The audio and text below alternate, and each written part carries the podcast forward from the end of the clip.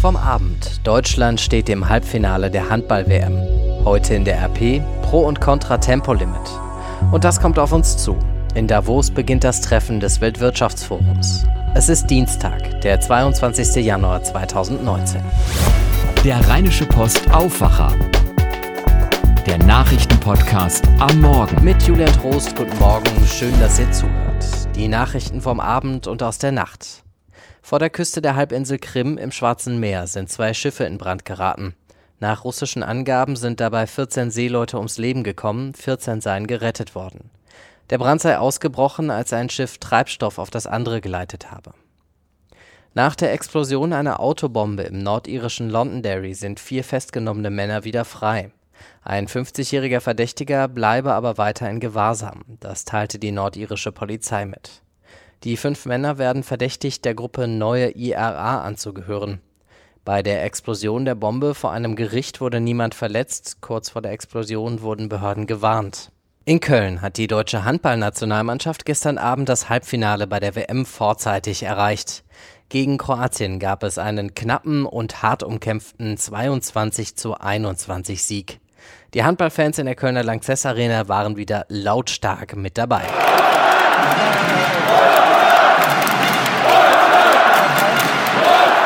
Auch mit dabei war Jessica Baller. Sie berichtet für uns von der Handball-WM. Jessica, das war ein echter Krimi gestern, oder? Guten Morgen aus Köln. Also, du nennst es einen Krimi, was da passiert ist gestern Abend. Ich würde, glaube ich, von einem Drama-Horror mit Happy End sprechen. Also, äh, das war eine Wahnsinns-Schlussphase mal wieder, die, die es da gab.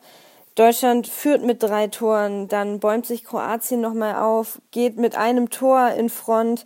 Ähm, man denkt schon wieder zurück an die Gruppenphase, als Deutschland äh, da gegen Russland und gegen Frankreich in letzter Sekunde noch den Ausgleich kassiert hat. Ähm, da macht's aber Deutschland viel, viel besser kommt nochmal zurück, geht mit 22 zu 21 in Führung und übersteht dann auch noch den letzten Freiwurf, den Kroatien bekommt. Also insgesamt ähm, war auch ich am Ende nass geschwitzt, trotz aller Objektivität.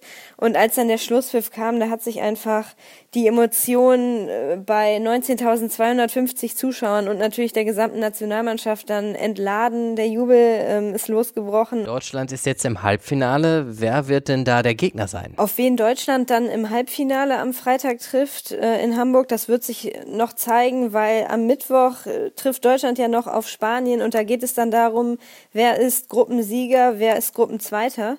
In der Hauptrundengruppe 2, die ihre Spiele in Herning in Dänemark bereits austragen, da ist eben auch genau Dänemark äh, eine Mannschaft, die da komplett durch die Gruppe marschiert. Äh, der Co-Gastgeber hat 8 zu 0 Punkte und ähm, ja, die können heute Abend gegen Schweden das Halbfinale perfekt machen. Ähm, die müssen dafür noch nicht mal gewinnen, sondern es reicht, wenn sie mit weniger als vier Toren verlieren. Also Dänemark ist auf jeden Fall äh, der erste Gegner, der da lauern könnte.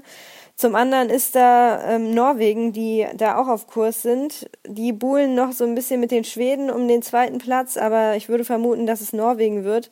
Und wie schwer das, äh, wie schwer das dann für Deutschland wird, das kann man auch relativ schnell zusammenfassen.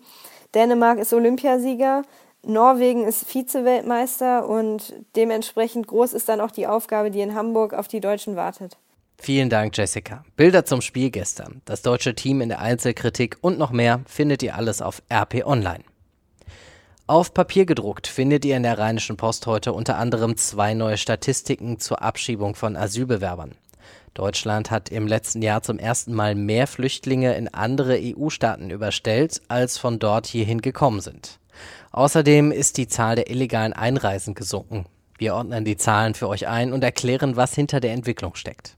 Außerdem geht es in der Rheinischen Post heute um das Tempolimit. Große Diskussion, seitdem Experten aus dem Verkehrsministerium ein generelles Tempolimit von 130 Stundenkilometern auf der Autobahn vorgeschlagen haben.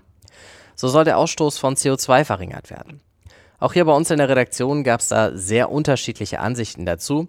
Auf unserer Seite 2 schreiben zwei Kollegen, wie sie das Tempolimit sehen. Judith Konradi ist stellvertretende Redaktionsleiterin bei RP Online und für ein Tempolimit. Thomas Reisner ist Chefkorrespondent für Landespolitik und gegen ein Tempolimit.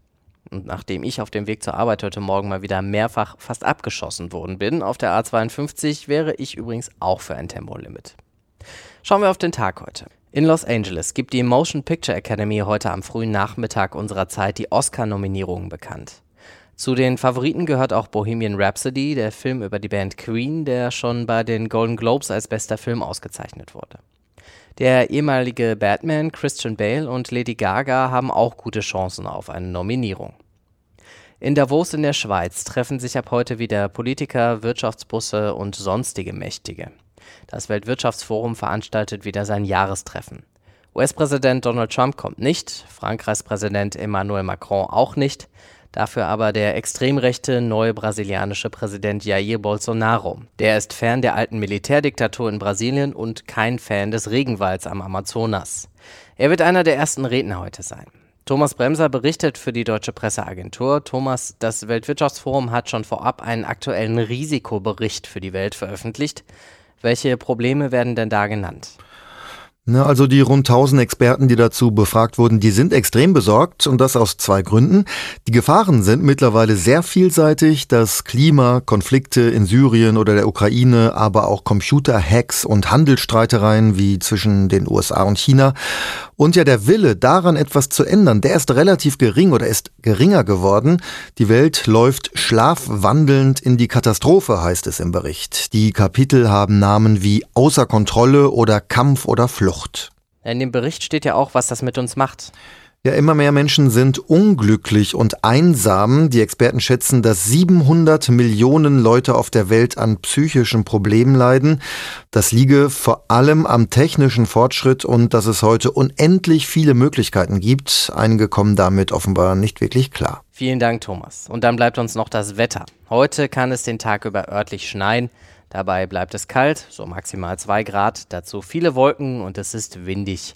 Es bleibt wohl auch noch länger kalt und es kann auch noch mehr Schnee geben. Was uns ein Wetterexperte dazu gesagt hat, das lest ihr heute auch in der Rheinischen Post. Das war's für den Aufwacher heute am Dienstag. Habt noch einen schönen Tag, zieht euch warm an und rutscht nicht aus. Mehr bei uns im Netz www.rp-online.de